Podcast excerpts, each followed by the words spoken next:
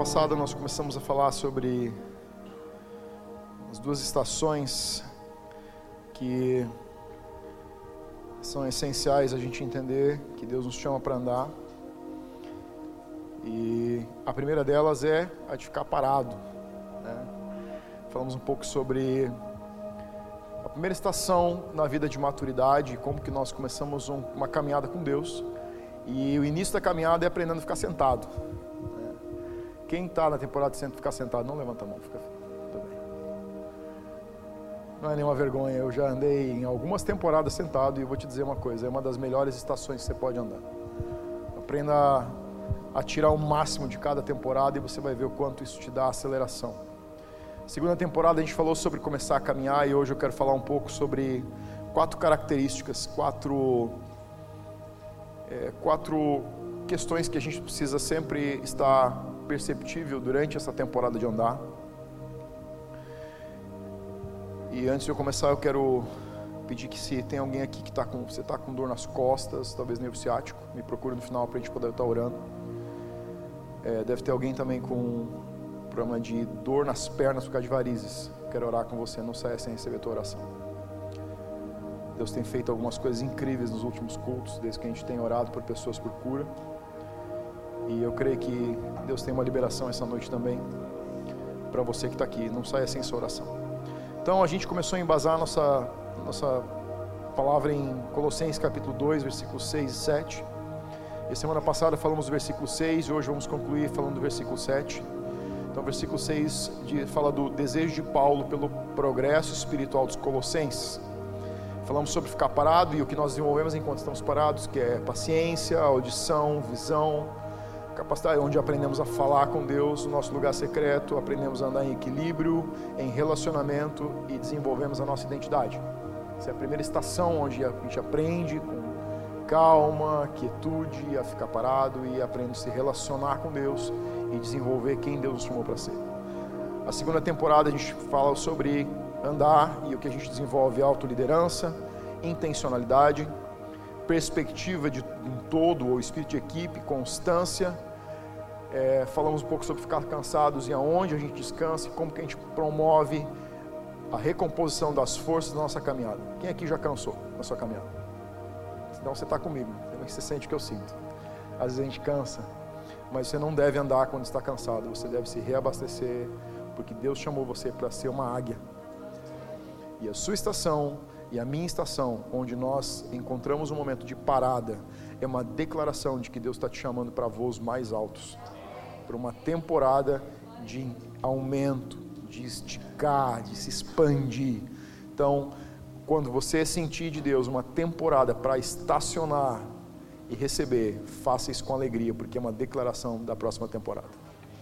Então, Colossenses capítulo 2, versículo 6 diz assim: o desejo de Paulo para o progresso espiritual dos colossenses. Ora, como recebeste de Cristo Jesus o Senhor, assim andai nele. E aí no versículo 7, que a gente vai trabalhar hoje, ele diz, ele traz algumas afirmações, ele diz: Nele radicados, edificados, confirmados na fé, como vocês foram já instruídos, crescendo em ações de graça. Então, é muito importante você entender Paulo sempre trabalhava um eixo principal de tudo aquilo que o apóstolo Paulo falava era ele estava preocupado com o desenvolvimento, o amadurecimento, a construção espiritual de cada um daqueles que já haviam sido inseridos no corpo. Então a gente está falando aqui de quando você já aceitou Jesus, você já tem é, um relacion... começou a andar num relacionamento com Deus, você decide que não quer mais ser o dono da sua vida, mas que você prefere se alinhar com aquilo que Deus está falando para entender o seu propósito. Então eu te diria algo que é: antes de você entender o teu propósito, você precisa saber quem você é. E a menos que você tenha ouvido de Deus quem você é, você ainda não sabe quem você é. Não importa quanto tempo você entra por uma igreja, quantas vezes você ouviu a pregação, quantas vezes sentou num banco de igreja. Você precisa estar inserido num contexto de relacionamento. Só um relacionamento com Deus verdadeiro pode fazer você descobrir a tua verdadeira identidade. Apenas quem sabe a sua identidade sabe e consegue entender o seu propósito. O teu, a tua identidade é a plataforma que Deus constrói para te dizer aquilo para o qual Ele te criou. Todos nós somos criados sobre um propósito. Você não é um acidente de percurso. Talvez você muitas vezes pode ter pensado e se perguntado por que eu estou nessa vida. Você está aqui nessa vida por um propósito que ninguém nessa na face da terra, em nenhuma geração, pôde cumprir. Esse é o teu propósito. Ele é único e ele é específico, mas ele vem de um lugar de relacionamento com Deus. Então, Paulo sempre estava muito preocupado em que cada cristão inserido no contexto de vida, de vida relacional com uma família espiritual entendesse que ele estava ali não apenas para ser salvo, mas para desempenhar e desenvolver uma caminhada. Então, esse é o eixo principal de tudo que Paulo fala aos Colossenses, e é daqui que ele está tirando esse conceito de andar, de ser edificado, de ser alicerçado, de ser fundamentado. E eu tenho uma frase para ti que é a seguinte: só porque você está andando, não significa que você está indo para algum lugar. A vida cristã precisa ser direcionada por um ponto onde você está e para onde você está indo. Só porque você está caminhando não significa que você está indo para algum lugar. Você pode cansar de caminhar e pode não ter chegado a lugar algum. Uma grande parte, a gente vai ver que muitos cristãos hoje à noite, vamos ler junto sobre isso, andam, fazem muito, constroem muito, mas estão e estão cansados de tanto fazer e não estão fazendo nada. Não que eles não estejam fazendo nada, eles não estão construindo algo que Deus possa reconhecer como aquilo que ele planejou. Então, o primeiro ponto que eu te daria é primeira frase e as primeiras duas palavras que Paulo fala aqui em Colossenses 7, ele diz: nele radicados. Então, o primeiro ponto é aprofunde-se em Deus.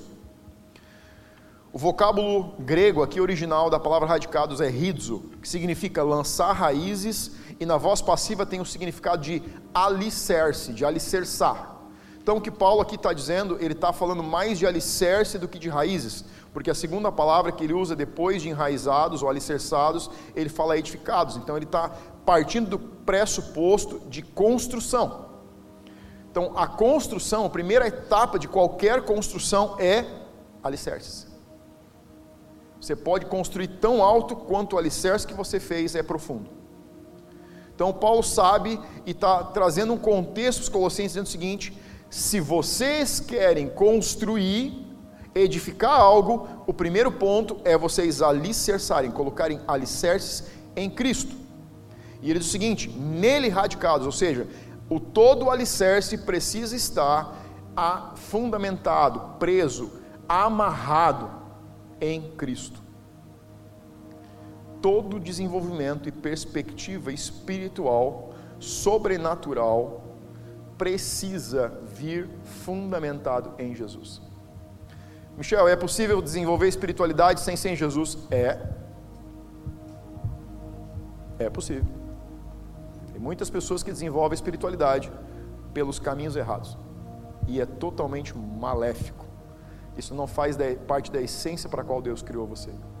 Paulo está dizendo o seguinte: a espiritualidade que você quer desenvolver precisa estar firmada, presa, alicerçada, fundamentada em Cristo se a espiritualidade que você quer estar desenvolvendo não tem a Bíblia ou o relacionamento com Jesus como a base essencial, fundamental, eu diria, faça meia volta e vá para outro lugar.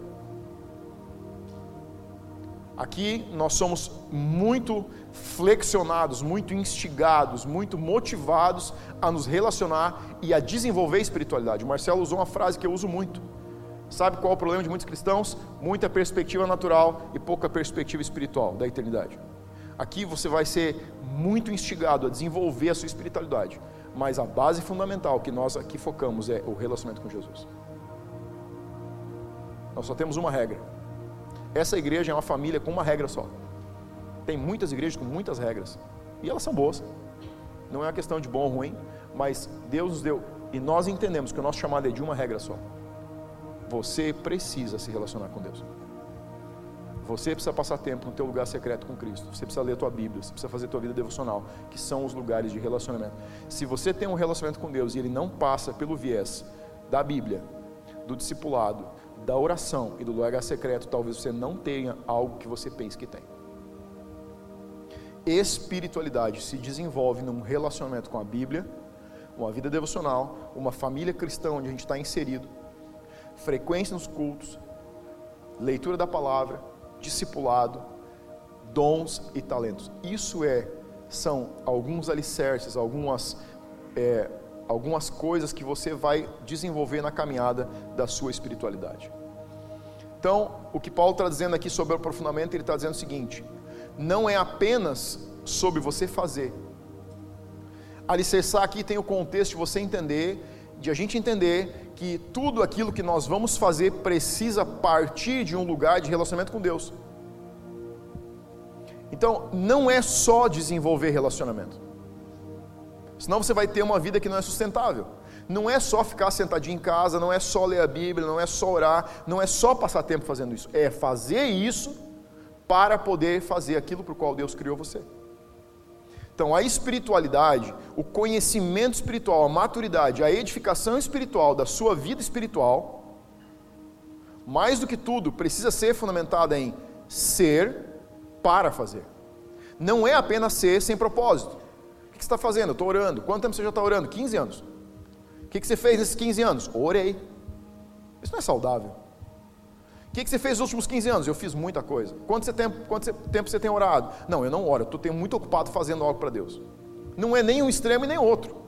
Não é nem o extremo de só orar, como também não é o extremo de só fazer. É orar para fazer.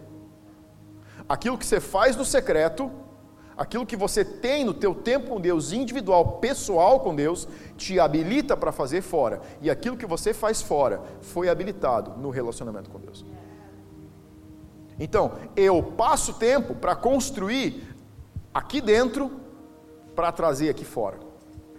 Eu não posso trazer nada aqui que eu já não tenha construído no lugar onde eu estou sozinho com Deus. Eu preciso desenvolver algo aqui, no meu lugar secreto. Jesus disse: quando você orar, fecha a porta do teu quarto. E o teu pai que te vem em secreto vai te recompensar. Aonde ele vai te recompensar no secreto? Não, ele vai te recompensar aqui fora. Mas aqui é uma recompensa de algo que já foi construído. Se eu não construir algo sozinho com Deus, se eu não construir algo lendo a minha Bíblia, se eu não busquei as minhas revelações, se eu não tenho as revelações de Deus para a minha vida, para minha família, como marido, como pai, eu não vou ter como pastor. Eu não vou ter como líder. Eu não vou ter como inspiração para você que vem me ouvir aqui no domingo. Isso aqui é resultado de algo que está sendo construído em um outro lugar. Então, Paulo está dizendo o seguinte: o alicerce fundamental de tudo aquilo que você fizer na tua vida e isso aqui não é a respeito de ser um pastor, isso é a respeito de tudo aquilo que cada um de nós faz. Eu só posso ser o pai que os meus filhos precisam, o marido que a minha esposa precisa, o pastor que a minha igreja precisa, o líder que os meus discípulos precisam, a partir do lugar secreto. E se a gente não cuidar, a gente pode estar muito enganado, imaginando que está construindo algo e não tem nada a ver com aquilo que Deus quer. Eu posso ser um bom pai, mas posso talvez não ser o pai que os meus filhos precisam. Eu posso ser um bom marido, mas talvez eu não seja o marido que Deus quer que eu seja. Olha só, deixa eu te dar. Mateus capítulo 7, versículo 22. Se tem Bíblia, abre, senão a gente vai ler juntos aqui. Olha o que diz Mateus capítulo 7, 22. Muitos, observa essa palavra, muitos naquele dia hão de dizer: Senhor, Senhor, porventura não temos nós profetizado em teu nome? Em teu nome não expelimos demônios e em teu nome não fizemos muitos milagres? Aí Jesus está respondendo, ele mesmo está jogando a sentença e ele mesmo está dando a resposta. Então lhes direi explicitamente: Nunca vos conheci. Apartai-vos de mim, os que praticam a iniquidade. Sabe o que isso aqui está dizendo? É intrigante você pensar que você um dia vai estar diante de Deus. Você vai estar dizendo: Deus, eu vim aqui hoje, estou muito feliz por estar aqui, e eu quero te contar tudo que eu fiz durante os 30 anos que eu fui um cristão. E depois de você relatar tudo, Jesus vai dizer: Quem é você?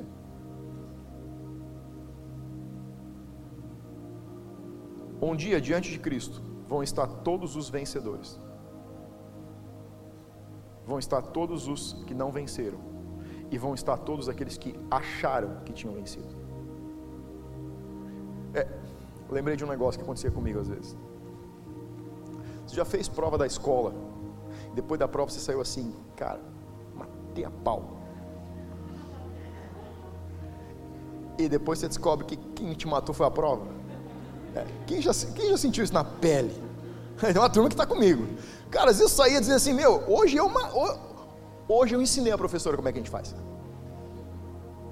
A minha maior decepção não era a nota. A minha maior decepção era que está iludido. Eu ficava pensando, cara, como que eu pude pensar? Olha o nível para pensar que eu fui bem e eu fui mal.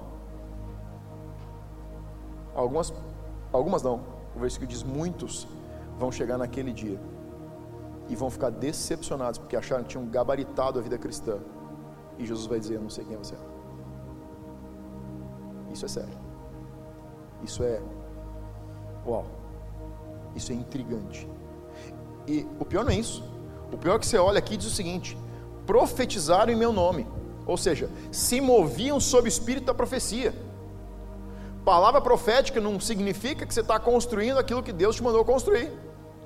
Só porque você profetiza, só porque você faz milagres, só porque você expulsa demônios, não significa que Jesus te conhece.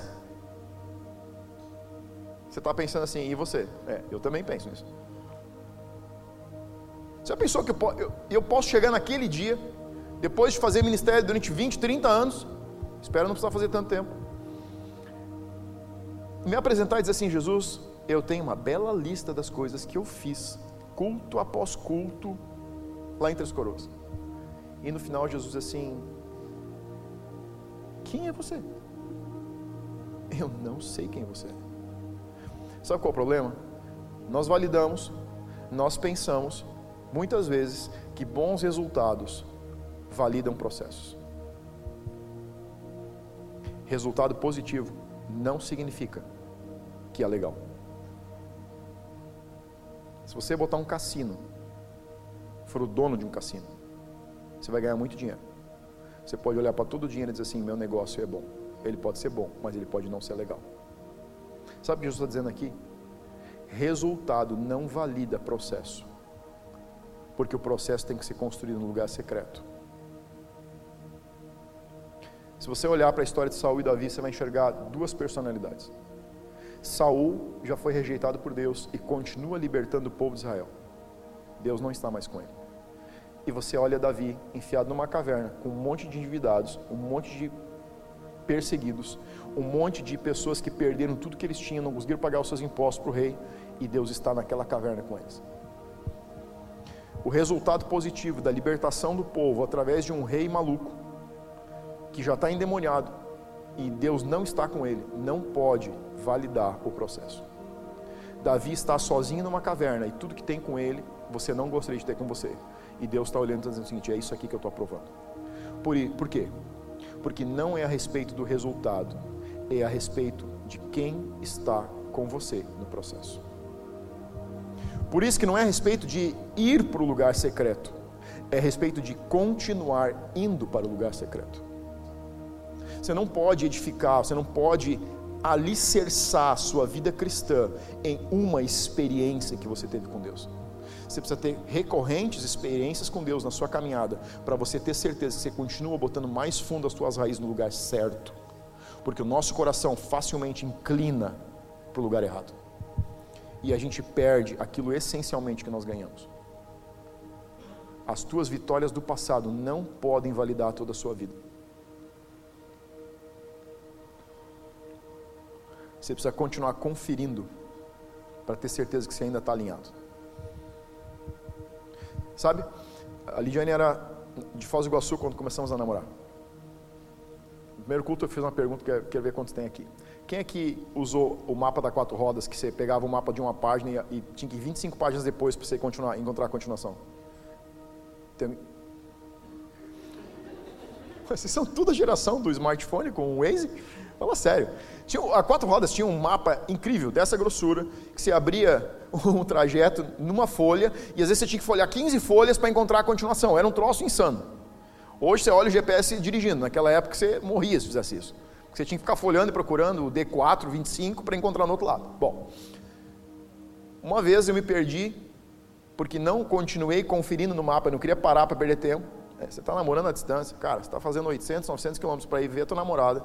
Tudo que você não quer é perder tempo olhando o mapa. Aí eu perdi três horas de estrada. Eu tive que voltar três horas para trás porque eu não quis perder tempo de dar uma paradinha para dar uma conferida no mapa. Sabe que muitas vezes a gente está vivendo a vida cristã assim. A gente está com a memória daquilo que Deus já falou.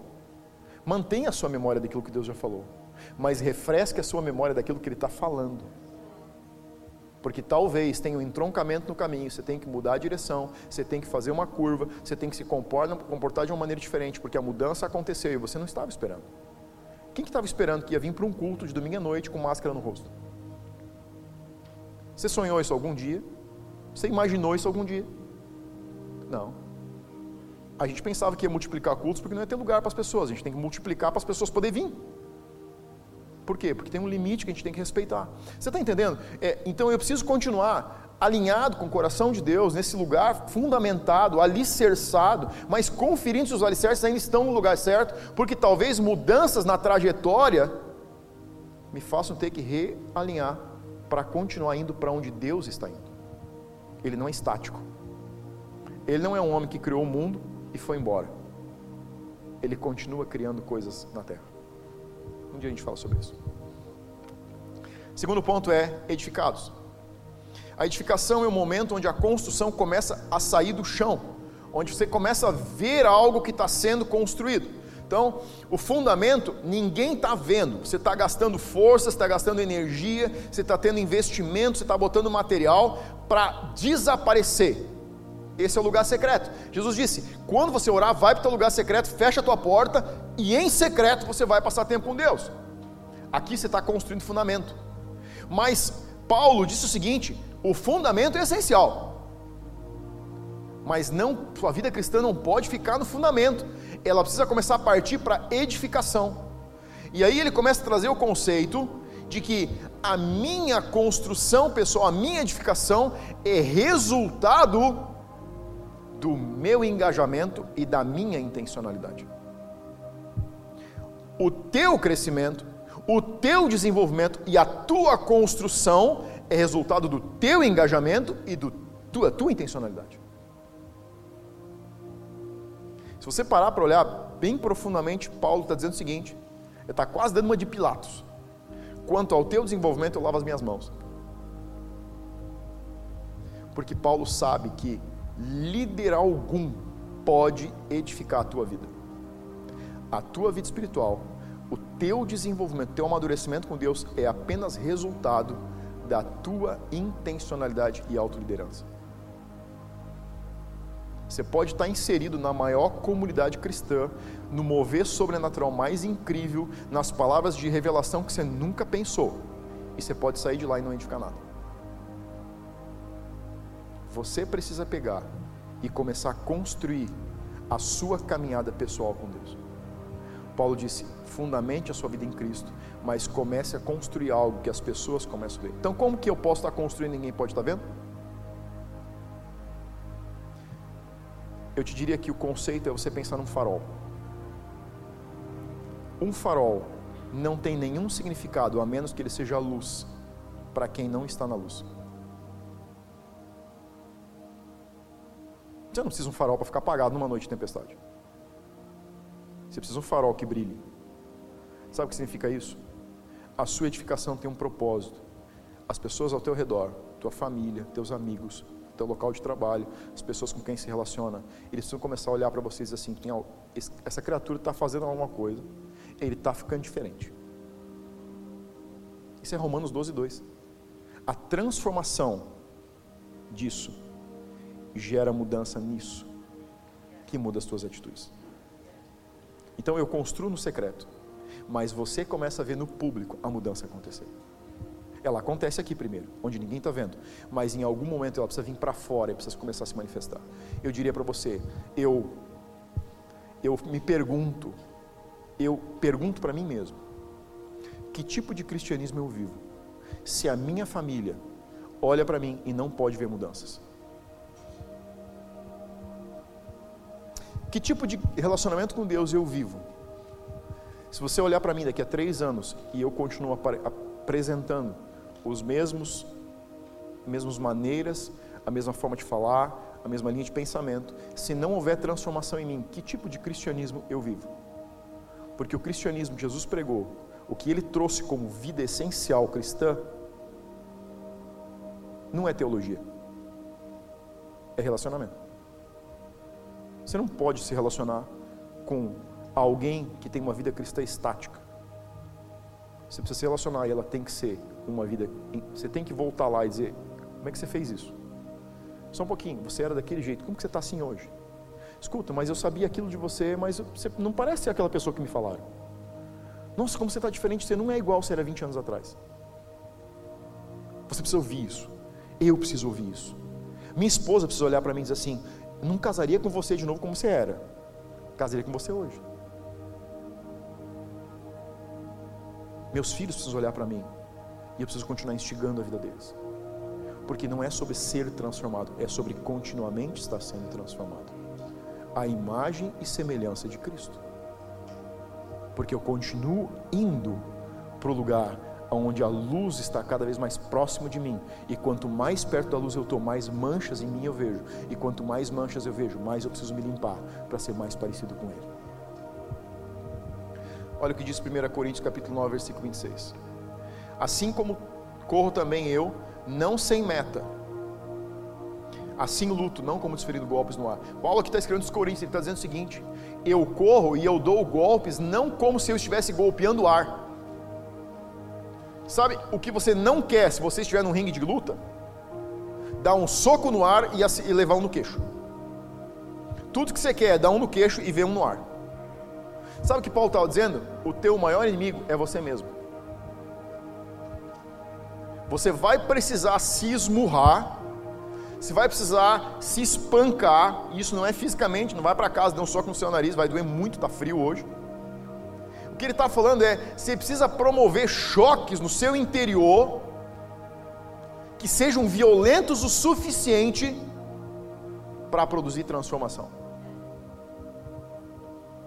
enquanto você se relacionar consigo mesmo e não houver mudança, é porque o choque está de leve demais. Se você já corrigiu seus filhos, se você, já, se você tem filhos, você sabe que às vezes você corrige eles e não é forte o suficiente. Porque amanhã eles fazem a mesma coisa depois da manhã de novo. O problema não são eles, o problema somos nós. É, a gente que não está dando choque suficiente que eles pensam assim: bom, se eu fizer isso de novo, vai dar o BO de ontem. Melhor não fazer. Quem é pai sabe do que eu estou falando. Mas Paulo está dizendo o seguinte: eu preciso esmurrar a mim mesmo. Você pode ler lá depois em 1 Coríntios a continuação. E ele diz: é minha responsabilidade mudar e transformar a mim mesmo com Cristo. Um relacionamento que choque tanto que produza mudança. 1 Coríntios 3,10 diz assim: A responsabilidade dos que ensino. Segundo a graça de Deus que me foi dada, lancei o fundamento como prudente construtor, e outro edifica sobre ele. Porém, cada um veja como edifica, porque ninguém pode lançar outro fundamento além do que foi posto, o qual é Jesus Cristo. Sabe qual é o fundamento que um líder pode dar para você? Cristo. Sabe que ele pode te dar mais do que fundamento? Nada. Tem pessoas que querem edificar a sua vida espiritual, mas querem que alguém edifique essa vida. Você pode estar anos sendo discipulado, anos andando em uma comunidade cristã, você pode estar anos debaixo de um mentor, de um líder espiritual do corpo de Cristo e pode não apresentar maturidade ou desenvolvimento espiritual. Porque não é a respeito dele. Tudo que ele pode te dar é um fundamento. Tudo além do fundamento, você precisa arregaçar as mangas e meter a mão no trabalho. Não é sobre você receber orações é sobre você fazer as suas orações.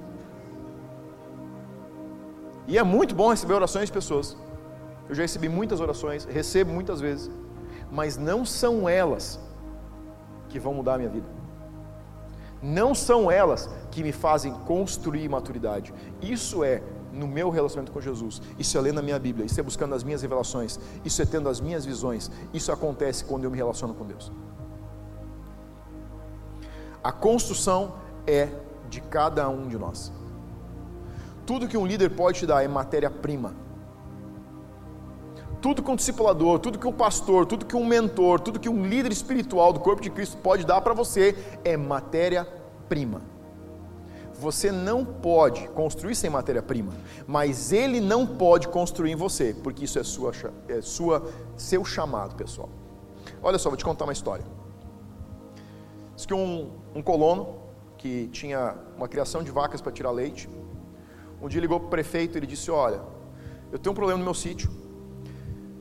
Caminhão vem todas as manhãs para buscar o leite e eu passo o maior trabalho porque eu tenho que pegar o leite, colocar em cima, dentro de, de, de, de, baldes, de potes, eu tenho que descer uma rua de 40 metros, que é muito barro, e o caminhão não consegue subir no galpão para pegar o leite. E eu estou te ligando pelo seguinte: eu sei que você é o prefeito, eu preciso de uma carga de asfalto para asfaltar a subida do meu sítio. Aí resolve meu problema, porque o caminhão vai conseguir subir todo dia, eu não preciso mais descer, passar todo esse trabalho. O prefeito disse assim, cara, não vai dar. A gente é amigo, eu te conheço, a gente se criou junto, mas eu não, eu não posso mandar asfaltar a subida do teu sítio. Não tem verba para asfaltar todos os sítios do município. Não é a respeito do teu sítio, é a respeito de todos os, todos os sítios do município. Você precisa encontrar uma solução. Mas aquele colono continuou insistindo, insistindo, insistindo. Até que um dia o prefeito chamou um motorista de caminhão no sábado de manhã, não tinha ninguém na prefeitura. Disse: oh, pega a máquina, enche o caminhão de asfalto e pinche e manda para aquele cara lá naquele sítio, assim, assim, assim. E ele precisa fazer um asfalto lá. Eu vou só te mandar um negócio que você vai dizer para ele. Aí o motorista pegou, carregou o caminhão, foi lá, chegou lá. O colono ficou feliz da vida, aquele senhor ficou agricultor, ficou, meu Deus do céu, agora está resolvido o meu problema. Aí o motorista do caminhão disse assim: ó, tem um negócio. Tem só uma coisa que o prefeito me pediu para te dizer que você não é para espalhar isso. Já fazem 20 anos que o asfalto está acumulado na entrada do sítio e ele não espalhou aquele asfalto. Sabe o que eu estou querendo te dizer? Tem muitos cristãos acumulando matéria-prima, mas não estão asfaltando, não estão edificando algo que faça diferença nas suas vidas. Você pode vir de culto em culto, de discipulado em discipulado, de devocional em devocional, de pregação em pregação, de vídeo no YouTube em vídeo no YouTube, e pode não estar construindo nada. Você pode estar caminhando, estar cansado e não estar edificando nada. Porque não é a respeito do número de pregações, não é a respeito do número de cultos, não é a respeito do número de mentores e líderes que você tenha, é a respeito do seu engajamento em espalhar e edificar com a matéria-prima que você recebe. Você pode estar cansado de acumular matéria-prima no seu terreno, no seu coração, e simplesmente cansar de levar dos fundos para frente, de frente para os fundos, de um lado para o outro, do outro para o lado, e ainda assim não ter algo que as pessoas possam olhar e dizer: já não é só mais material acumulado, está tendo algum nexo, eu estou vendo alguma mudança está fazendo a diferença. Saber verdades não significa ser sábio. Sabedoria não é conhecimento acumulado. A teologia, o estudo, pode te dar muito conhecimento e sabedoria zero. Você foi chamado e precisa ser sábio não acumular conhecimento. Sabedoria é conhecimento aplicado na vida. Sabe como que você fica sábio? Quando o Espírito Santo fala contigo algo teu devocional e você insere aquilo na tua vida. E aí você está conversando com o líder do corpo de Cristo e ele fala algo que Deus falou com ele e você diz assim: Nossa, isso aqui era para mim. A partir de hoje eu preciso fazer isso na minha vida. Nossa, é verdade, eu não tinha pensado nisso. Eu vou inserir isso na minha vida. Não é a respeito do número de verdades que você recebe é a respeito do número de aplicações das verdades que você recebe. Por isso que não é respeito de conhecimento. Não é volume de conhecimento. Paulo disse, porém, cada um cuida como edifica. Como aqui significa edificar, incrementar constantemente o conhecimento para uma vida que se conforma a Cristo. Sabe para que você recebe material? Sabe para que você tem revelações de verdades? Sabe para que você escuta uma pregação todo domingo? Para aplicar isso na tua vida e ser mais parecido com Cristo cada vez que você recebe uma verdade.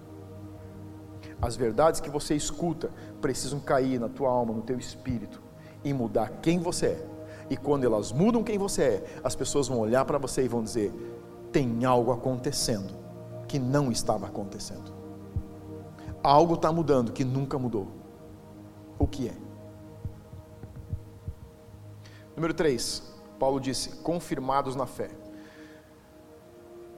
A origem grega dessa palavra significa fortalecidos e reforçados. Então, imagina que você está construindo e recebendo material para construir e edificar uma construção. Paulo está dizendo o seguinte: vocês precisam ser confirmados na fé. Confirmados aqui você precisa olhar em duas analogias.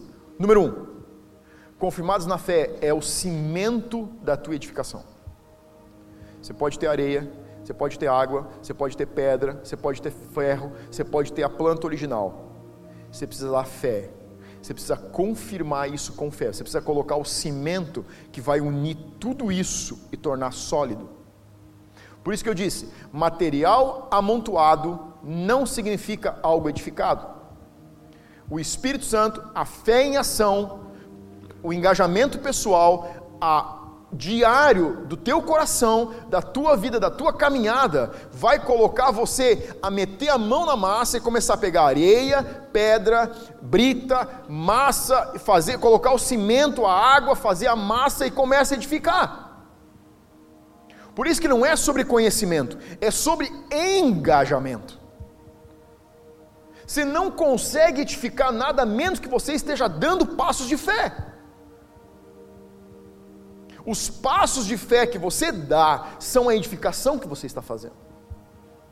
Por isso que não é sobre o primeiro e nem o último passo, todos eles são desafiadores. Cada passo que Deus vai te pedir para dar vai ser tão desafiador quanto foi o último, porque cada vez você está construindo mais alto. Cada andar que você constrói, cada temporada, cada estação que você constrói na tua vida, de amadurecimento, de revelação com Deus, de andar diário, vai ser assustador. Não é um lugar confortável. Um dia eu conversei com um senhor, ele trabalhava na construção civil na praia, no litoral, e ele ajudou a construir a torre da, de celular em Arroio de Sal. E aí, na conversa, eu perguntei, tá, e como que foi fazer isso? Ele disse: Olha, é assustadoramente terrível. Eu disse: Por quê? Ele disse: Porque a torre tem que ser toda construída sem parada, ela não pode ter emenda. Ou seja, ele disse: a gente começa de baixo e vai, e vai colocando massa, e vai edificando, e vai subindo, e vai subindo. Então ele disse: a gente já está numa altura de 30 metros e não está seco embaixo. E aí começa a dar vento. E ele disse: você está lá em cima e o vento começa a fazer aquele negócio balançar. Às vezes a gente tinha que descer, porque a gente não tinha certeza se não ia cair. Então, diz ele, quando a gente não subia quando parava, a gente subia quando era possível ficar de pé naquela altura. E eu vi o Espírito Santo dizendo: assim é que eu olho para a vida e a edificação espiritual de cada um. Sabe quando que deixa de ser assustador o que Deus te pede para fazer? Nunca porque cada vez é mais alto, cada vez parece ser mais insustentável, cada vez parece que balança mais, cada vez você tem menos certeza, mas cada vez você enxerga mais longe. Você não pode enxergar longe quando você fez o primeiro andar, mas quem está no vigésimo enxerga mais que quem está no décimo quinto, concorda comigo? É desafiador, é desafiador. Vai ter vento, você vai sentir pressão, você vai sentir pressão de pessoas, você vai sentir pressão de você mesmo. Você vai sentir pressão do teu histórico de vida.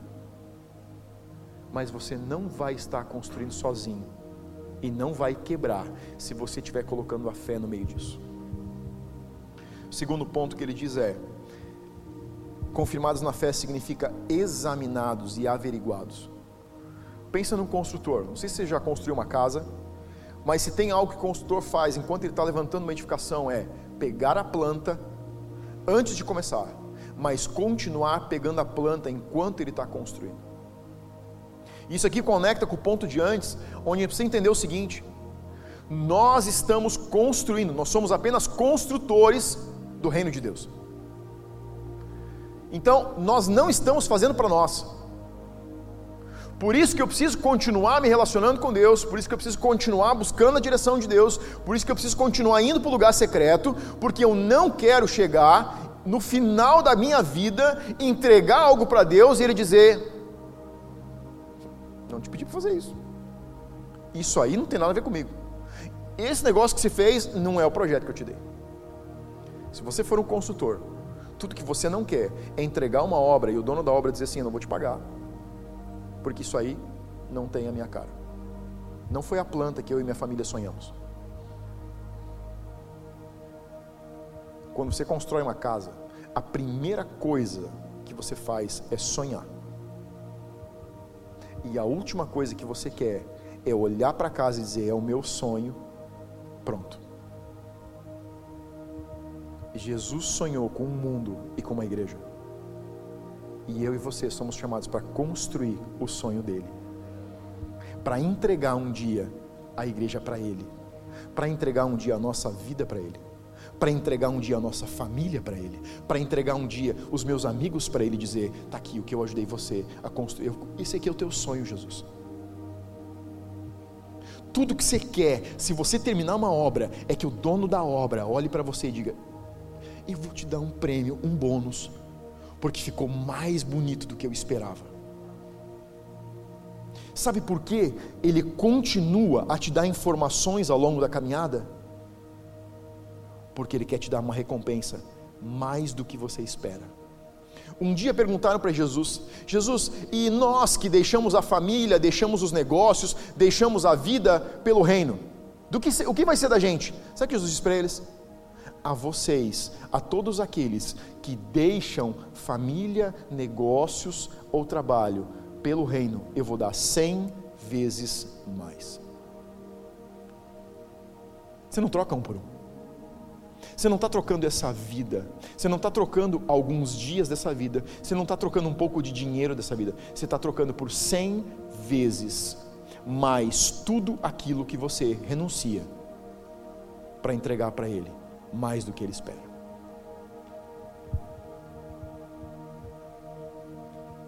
Não é sobre mim, assim como não é sobre você, é tudo, absolutamente tudo sobre ele. Eu e você somos chamados para edificar a nossa vida, para edificar o corpo de Cristo, para edificar os nossos relacionamentos, para edificar os nossos filhos, para edificar a nossa família, para edificar a nossa igreja, para edificar nosso relacionamento com família cristã.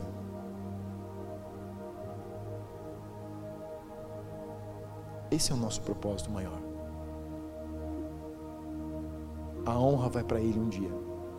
E porque Ele vai ser honrado, Ele vai te recompensar. Tudo que você quer é terminar e concluir como um vencedor.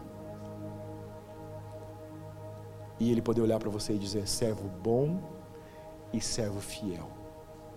Você foi fiel tão, com tão pouco, com tão poucos anos na sua vida. Eu vou te honrar com a eternidade.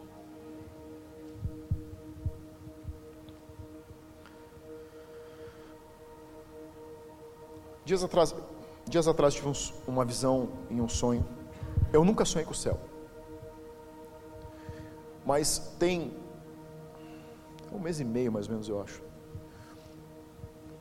Pela primeira vez eu sonhei que eu estava no céu e eu estava sobrevoando uma cidade. E o que foi incrível é que enquanto eu sobrevoava aquela cidade, eu vi todo tipo de construção que você imaginar tipos, formas, tamanhos, um completamente diferente do outro. Prédios altos, prédios estreitos, prédios grandes, casas com pátio. O que você imaginar de arquitetura. E toda a arquitetura formava um conjunto, enquanto que ela tinha, cada uma tinha sua individualidade. É, é, era muito engraçado. Eu olhava e eu via que cada uma apresentava suas características, mas que as características de cada uma cooperavam para ter uma arquitetura total. Mas o que me chamou a atenção foi que eu via, eu via os prédios sendo construídos. Sabe quando, às vezes você olha algo em, câmera lenta, mas você já viu quando eles fazem uma filmagem de uma flor e, e aceleram o desenvolvimento dela? Assim eu via aquela cidade. Eu via os prédios crescendo, eu via as, as casas saindo do chão e, virando, e tendo o telhado pronto. Mas o que me instigou, e eu estou tendo essa visão, e eu estou pensando, como que essa cidade está sendo construída se não tem ninguém mexendo em nada, não viu a pessoa? Enquanto estou pensando isso, eu ouvi o Espírito Santo falando. Você não está vendo os construtores, porque eles estão na terra construindo aqui. você está construindo algo e edificando algo para a tua eternidade. Paulo disse: cada um como cuida como constrói. Enquanto você constrói algo pessoal, isso também vai ser um dia coletivo. E enquanto nós construímos o coletivo, nós estamos construindo o reino e não o império. Escuta, olha para mim. Você está construindo e edificando algo para a tua eternidade.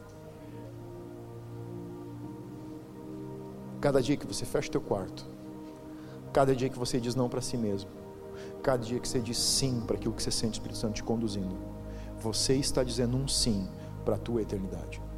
Não é sobre essa vida, é sobre aquela vida, é sobre ter uma consciência de uma vida eterna que não vai terminar mais. E aí Paulo termina, ele diz: Nele radicados edificados, confirmados na fé, como vocês já foram instruídos. Aí ele diz: andando em ações de graças.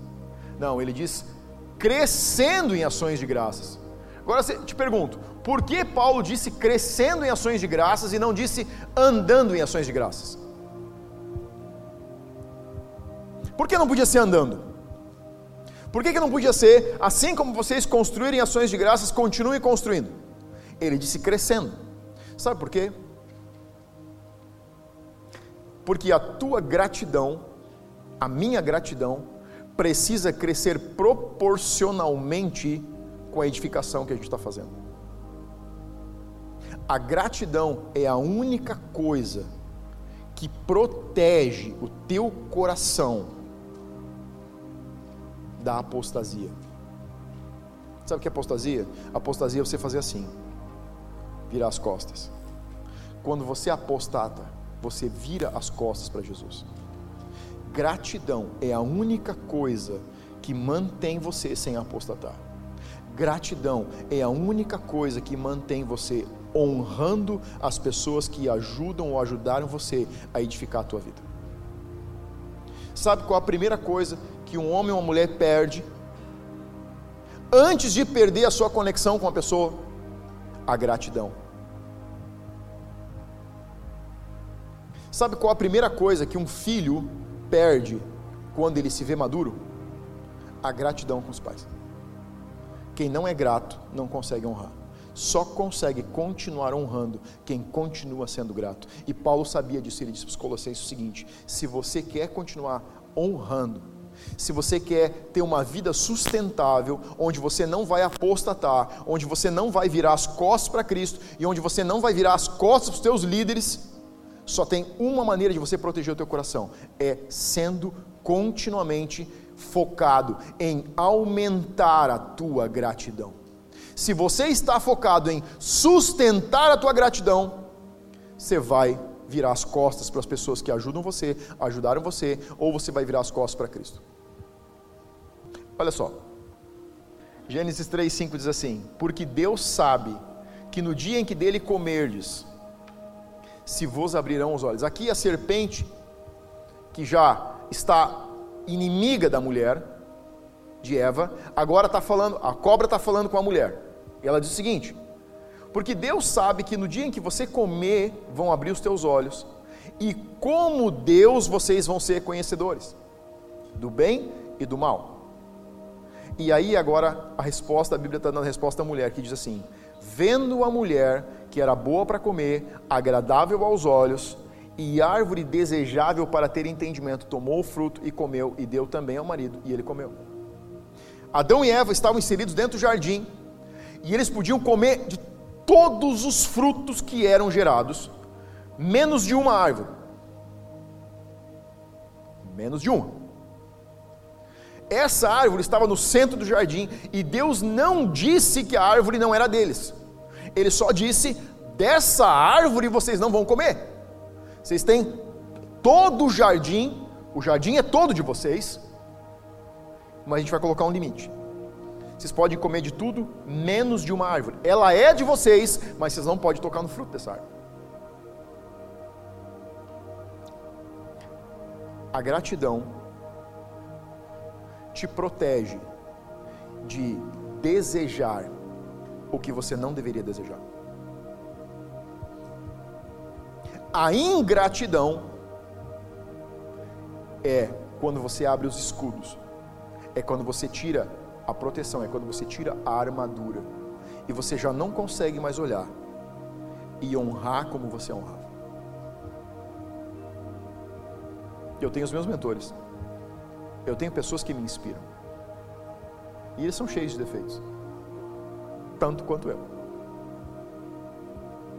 Enxergo imperfeições neles, enxergo limites neles.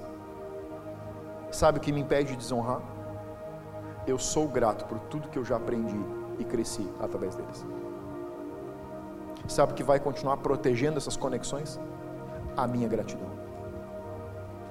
Você pode construir e deve construir a tua identidade no lugar secreto, mas ela não é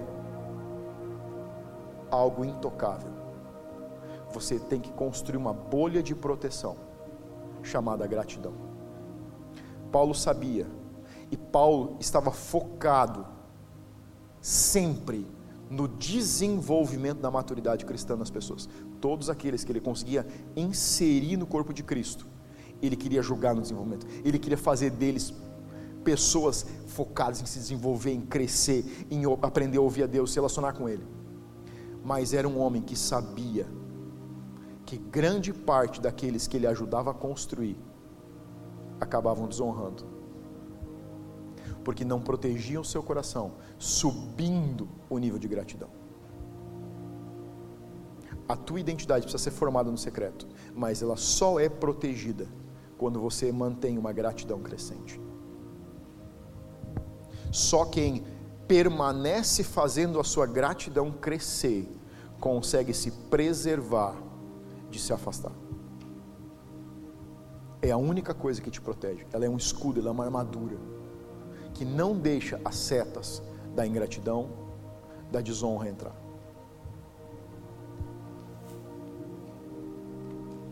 A gratidão mantém você conectado à coletividade. A gratidão mantém você atento àquilo que Deus já fez, àquilo que alguém já te serviu. A gratidão mantém você perceptivo a tudo que você tem recebido e não ao que você não tem. Quando você presta atenção ao que você quer e você não tem, a ingratidão já começou a nascer no coração. Nós nos tornamos ingratos quando prestamos mais atenção ao que falta do que somos gratos por aquilo que já temos.